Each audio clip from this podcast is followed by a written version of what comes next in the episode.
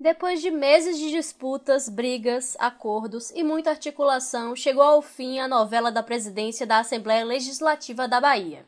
Por 60 votos a 1, o deputado estadual Adolfo Menezes, do PSD, foi eleito novo presidente da ALBA pelos próximos dois anos. O novo presidente da Assembleia Legislativa da Bahia, o deputado estadual Adolfo Menezes, do PSD, disse que a Assembleia vai viver sob o signo da austeridade e que fará todo o esforço para amenizar os danos causados aos baianos por causa da atual pandemia. Junto com ele, os parlamentares que compõem a mesa diretora também foram eleitos. Mas essa disputa contou com alguns impasses. Eu não gostaria de ter a companheira sendo registrada de uma forma diferenciada dos outros. Louvo a sua coragem, louvo a sua determinação. Você é uma das melhores parlamentares que nós temos nessa casa legislativa. Que eu desista, que eu desista para haver consenso. Eu não vi ninguém pedindo ao deputado Marcelo Veiga para desistir. É isso que acontece com as representações femininas. Quero dizer aos meus pares que a reunião do meu bloco aconteceu há pouco menos de uma hora e meia, a despeito de eu ter pedido muitas reuniões desse bloco para democraticamente decidirmos. Com isso, o episódio 63 do terceiro turno aborda a votação ocorrida na última segunda-feira no Legislativo Baiano. Começa agora o terceiro turno. Um bate-papo sobre a política da Bahia e do Brasil.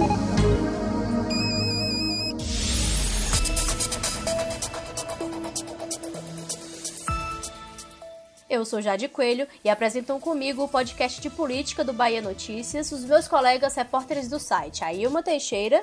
Oi, oi. E Bruno Luiz. Oi, gente. 1 de fevereiro de 2021, segunda-feira, o BBB completava uma semana no ar com um show de horrores em horário nobre. Ah, nem me Ou fala. 24 horas. Nem me fala. Pois é, pra quem é de pay-per-view, né? Vocês são de pay-per-view, pode acompanhar em 24 horas, né? Eu sou, né? Não posso negar. Eu tenho pena de quem tá no pay per view. Eu não sei quem é que tá conseguindo ver. A Ilma, não sei se você tem alguns traços assim de como é masoquismo, gosta de sofrer, dor, alguma coisa assim, porque o negócio tá feio lá, né? Você quer um exemplo da minha, da minha vida, Bruno? Eu comecei a gravar o outro podcast que eu faço sobre reality show. Às sete horas eu acabei na estante, na hora de, de gravar o terceiro turno com vocês, porque a gente falou tanta coisa que a gravação se estendeu. Coitado de quem vai editar isso. Pois é, o BBB tá aí, né? Alimentando nossos grupos do WhatsApp e nos Trend Topics do Twitter. E na segunda-feira dividiu esse espaço com o Congresso Nacional, né? Que teve a eleição também da mesa diretora lá. Nós falamos das articulações sobre as eleições no Congresso no episódio passado, você pode ir lá e dar o play também. E para fazer um apanhado geral do resultado, já estava previsto, né? Deu Arthur Lira na Câmara e Rodrigo Pacheco lá no Senado. Bom, enquanto no plano nacional essa atenção se concentrou nos conflitos da Câmara, aqui na Bahia outro assunto de extrema relevância acontecia, mas aí sem essa mesma atenção. Os deputados estaduais também definiram aqui a mesa diretora do biênio 2021-2022. Bruno Luiz, você na segunda-feira já começou o dia acompanhando os ajustes finais aí da eleição na Alba, então conta pra gente. Qual era o cenário na manhã? Era um cenário ali ainda de incerteza em relação a quais é, lugares, né, quais, quais pessoas, quais nomes ocupariam cargos na mesa diretora da casa. Porque o principal cargo da mesa, a presidência, essa situação já estava definida desde é, janeiro, né? Quando oposição e governo entraram num consenso aí pelo nome de Adolfo Menezes para poder é, ser o candidato dos dois grupos à presidência da casa. Lembrando que esse acordo também garantiu um, um, a Secretaria da Casa Civil a João Leão, do, o, que é vice-governador do estado, do PP, e ainda garantiu a Secretaria de Desenvolvimento Econômico para Nelson Leal, ex-presidente da Assembleia Legislativa, agora ex-presidente da Assembleia Legislativa.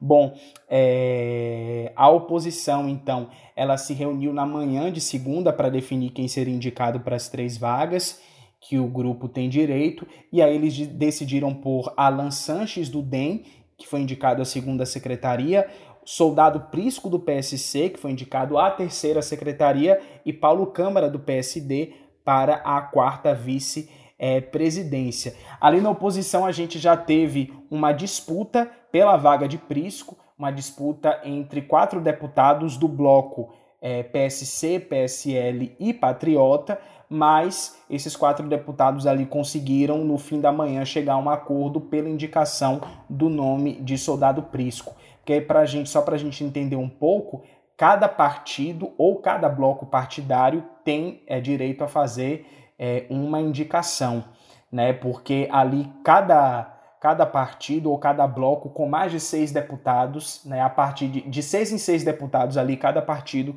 tem é, essa prerrogativa de fazer indicação. É, mas aí nós temos uma outra disputa interna, né, aí uma Teixeira, que não se resolveu tão facilmente. Então conta pra gente aí que disputa foi essa. Isso mesmo, Bruno. A gente está falando da briga travada aí no bloco do PSB de bola, Avante PL, pela indicação à segunda vice-presidência. A disputa de fato se deu entre dois membros do PSB, o deputado novato Marcelinho Veiga, que dizia ter apoio da maioria dos integrantes do bloco, né, ou seja, dessas três siglas no total, e a deputada Fabiola Mansur, que dizia ter apoio de três dos cinco parlamentares do seu partido. Então ela estava em vantagem dentro do PSB, enquanto ele tinha a maioria do bloco, que nesse caso era o que mais importava. E aí eles chegaram a se reunir ainda na manhã de segunda-feira, mas a conversa não chegou a lugar nenhum.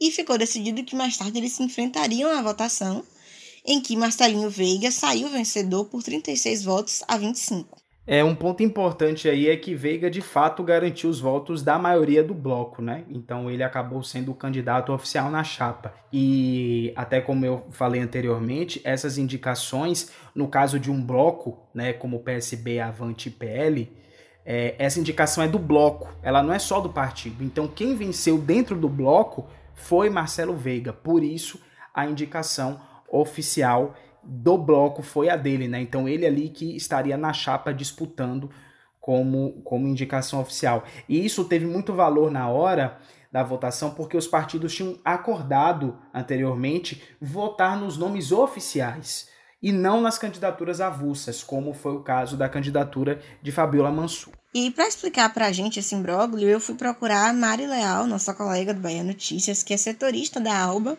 então ela acompanha muito, estava lá no, momento da votação.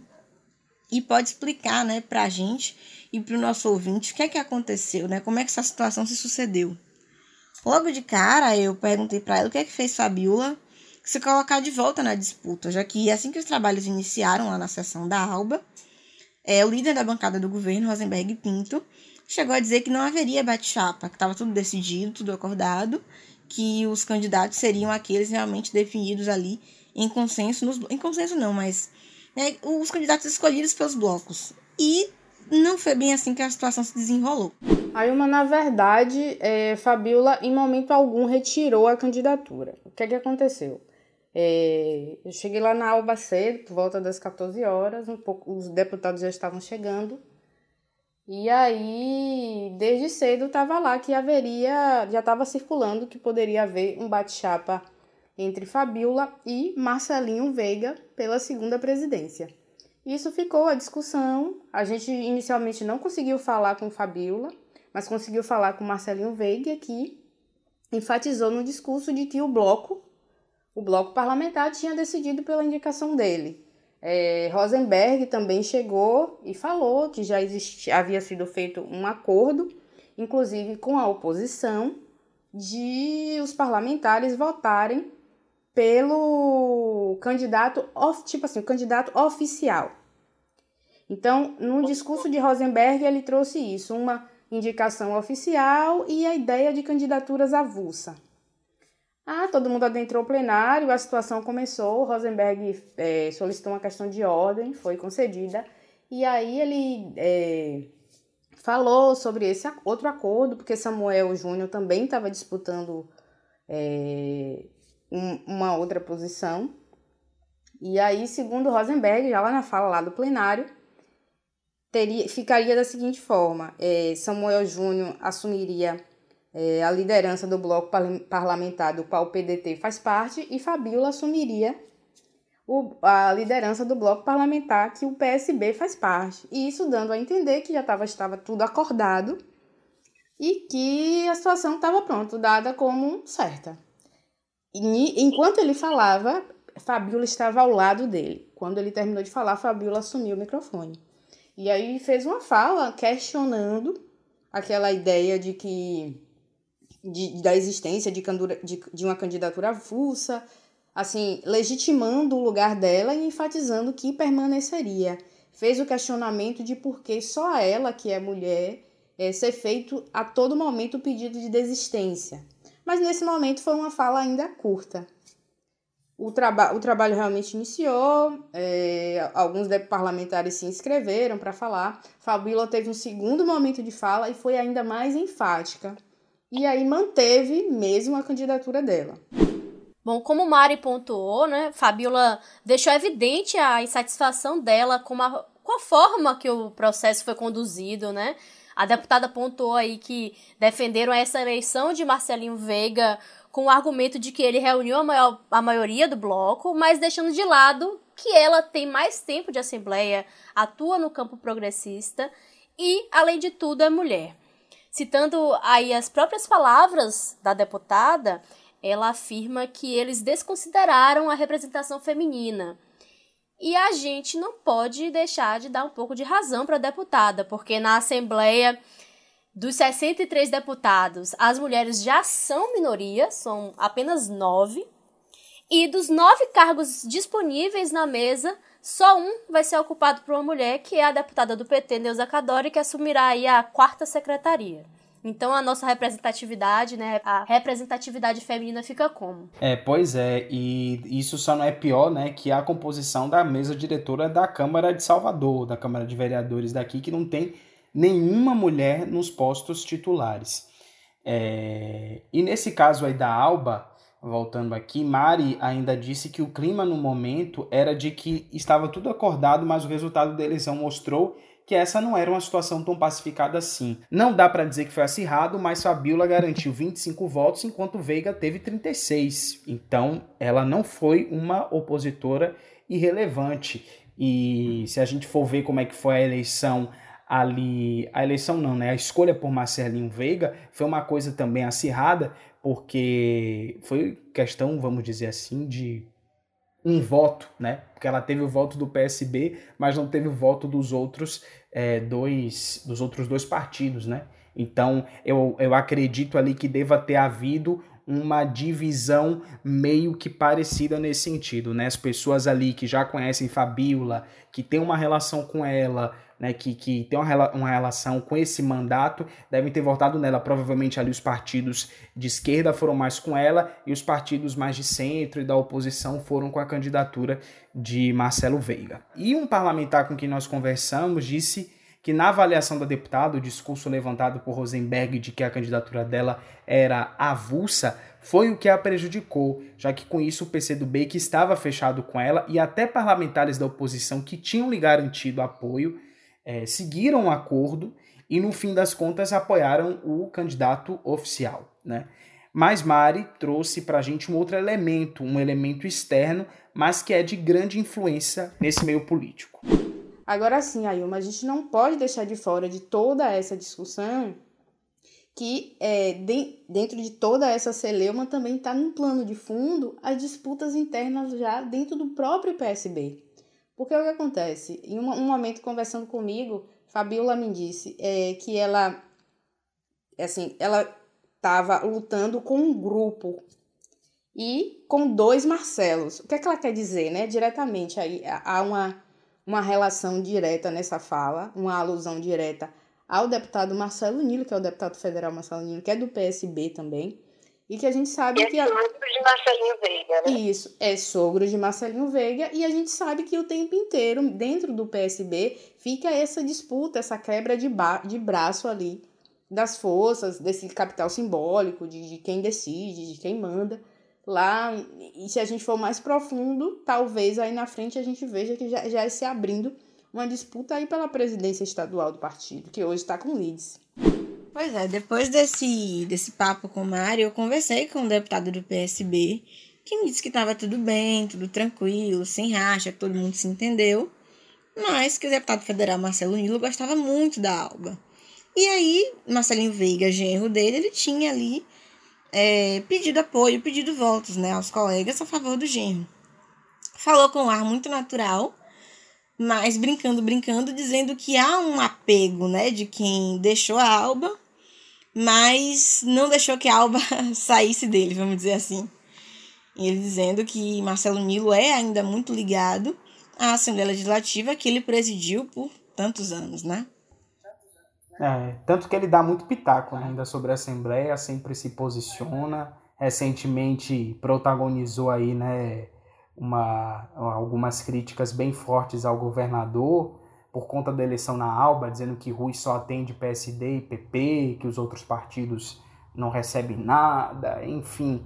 É, Nilo sempre é, tem, um, um, às vezes, uns discursos assertivos e que acabam tumultuando, né? É, o vice-governador João Leão, que é do, do PP, né, ele até deu uma entrevista ao Bahia Notícias no ar nessa semana e foi questionado sobre isso, mas ele disse que tá tudo bem com Marcelo Nilo, que eles são grandes amigos que Nilo gosta de criticar, tem esse perfil aí ácido, mas que tá tudo lindo por lá, né? no PSB, que eu não sei se tá tudo tão lindo assim, eu acho que isso até rende um episódio à parte. Com certeza, Jade. E aí, pegando esse gancho do que Mari fala, né, de, de ver que isso já é, vislumbra uma disputa sobre a presidência do partido, eu perguntei para esse deputado se há eleição próxima, como é que tá esse esses protocolos dentro do PSB. E aí ele me explicou que por questões de regimento mesmo, o comando estadual aqui da Bahia é indicação da Executiva Nacional e não uma eleição própria, vamos dizer, dos parlamentares, né, dos filiados aqui do estado.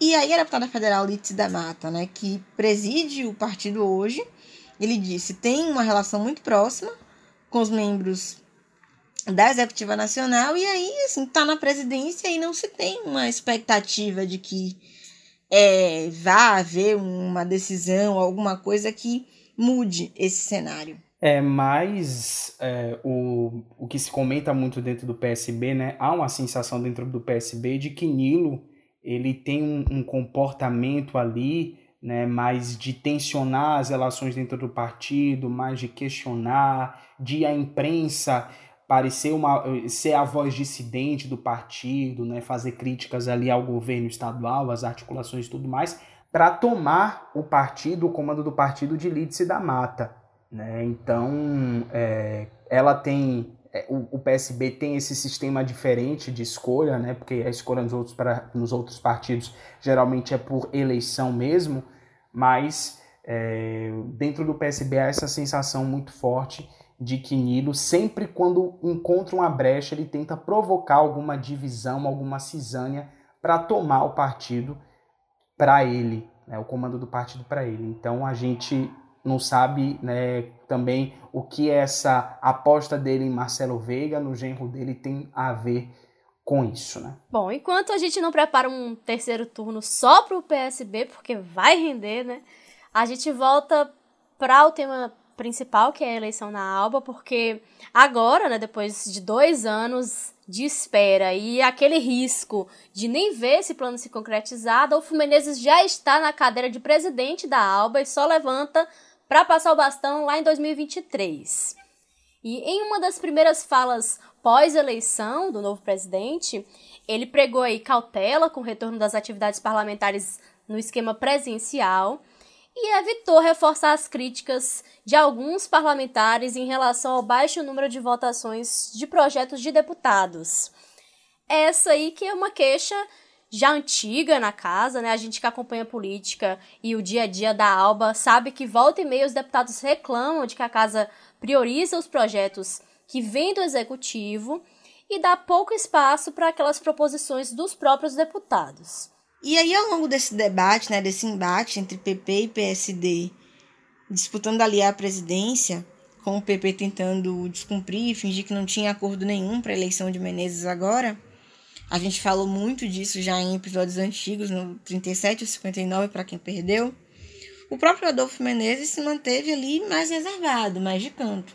A gente viu os aliados se expondo bastante, seja para defender a manutenção do acordo, para dizer que não tinha acordo nenhum, dependia muito de quem estava sendo defendido, mas o próprio Adolfo Menezes é, falou muito pouco, se expôs muito pouco nesse, nesse momento. Eu acredito, né, ele, ele se fiou bastante nessa questão justamente do acordo, né? Ele se apresentava como o candidato do governador, o candidato de Rui Costa.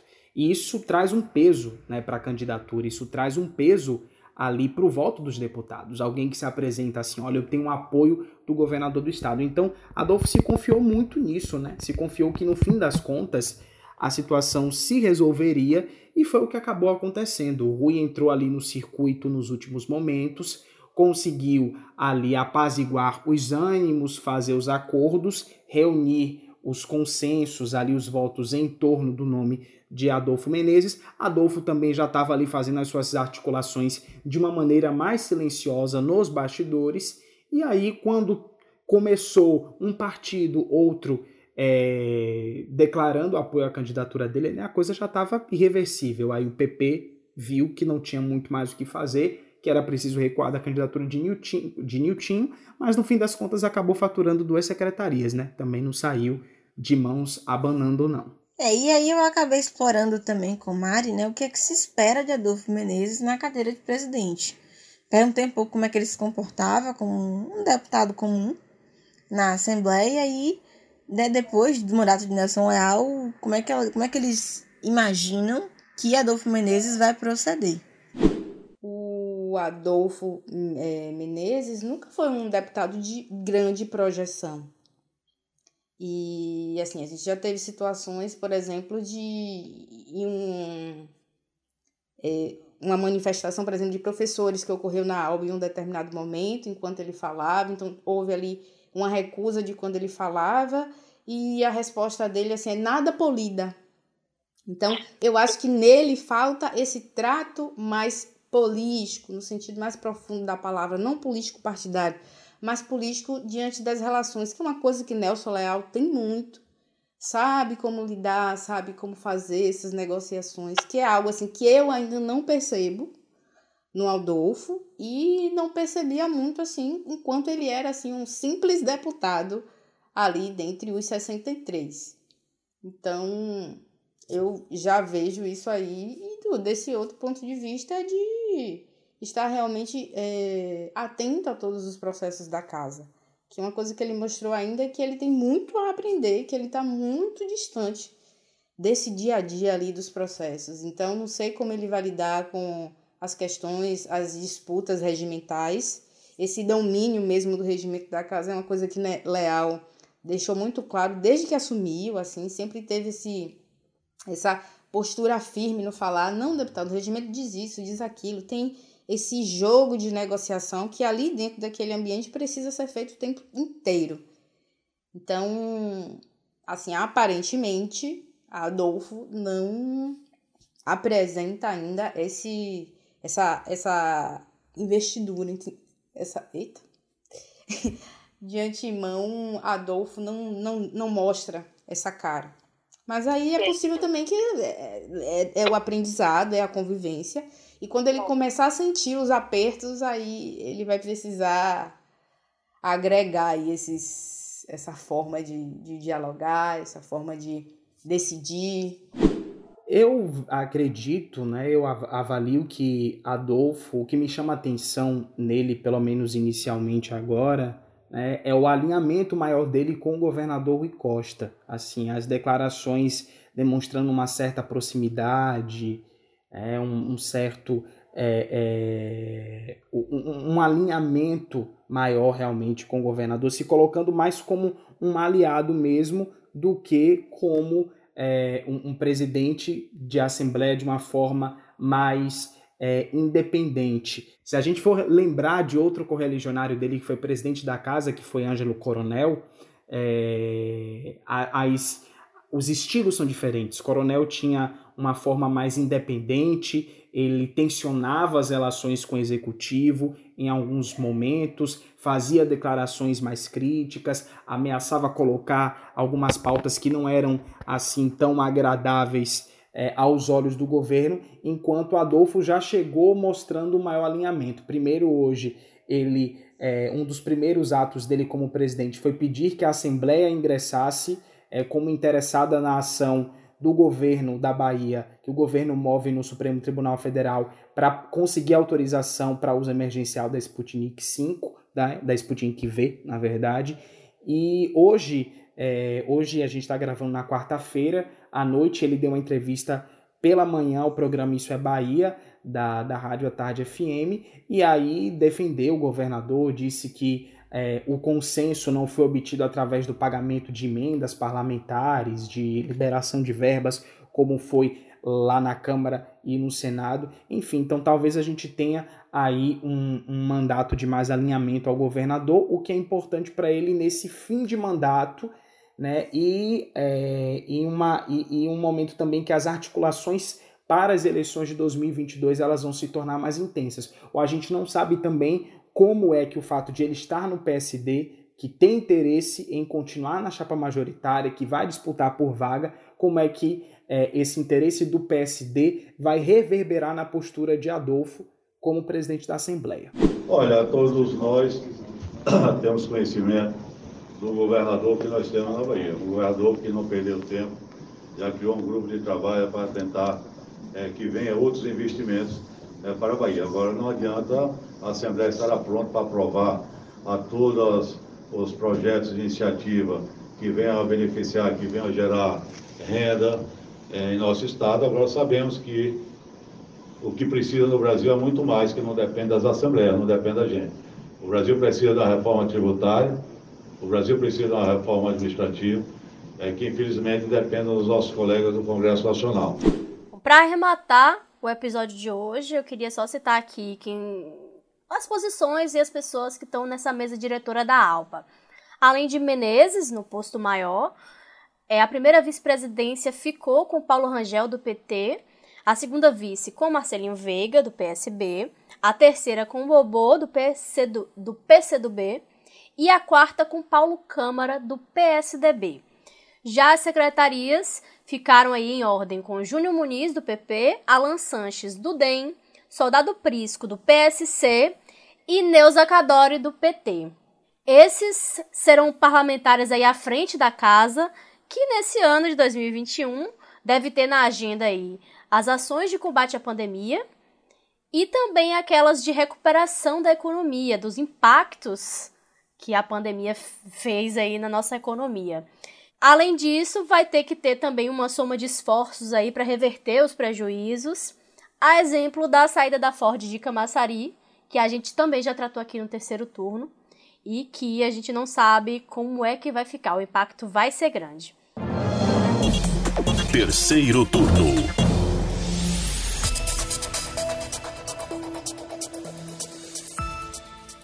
Isso, o episódio de hoje vai ficando por aqui. Muito obrigada a você que ouviu o terceiro turno de hoje. E a Bruno Luiz e a Ilma Teixeira. Até a semana que vem. Tchau, tchau, gente. Até mais, amigos. A gente se vê na próxima sexta. Conta pra gente o que, é que você achou do terceiro turno de hoje. Manda uma mensagem para o Twitter do Bahia Notícias ou para qualquer rede social usando a hashtag Terceiro Turno BN. O programa é gravado das nossas casas e tem a apresentação dos repórteres Jade Coelho, Bruno Luiz e Ailma Teixeira. Os áudios utilizados são do Bahia Notícias, da Rádio à Tarde FM e da TV Alba. A edição de som é de Paulo Vitor Nadal e o roteiro de Ailma Teixeira. Você ouviu o terceiro turno, o seu podcast semanal sobre a política da Bahia e do Brasil.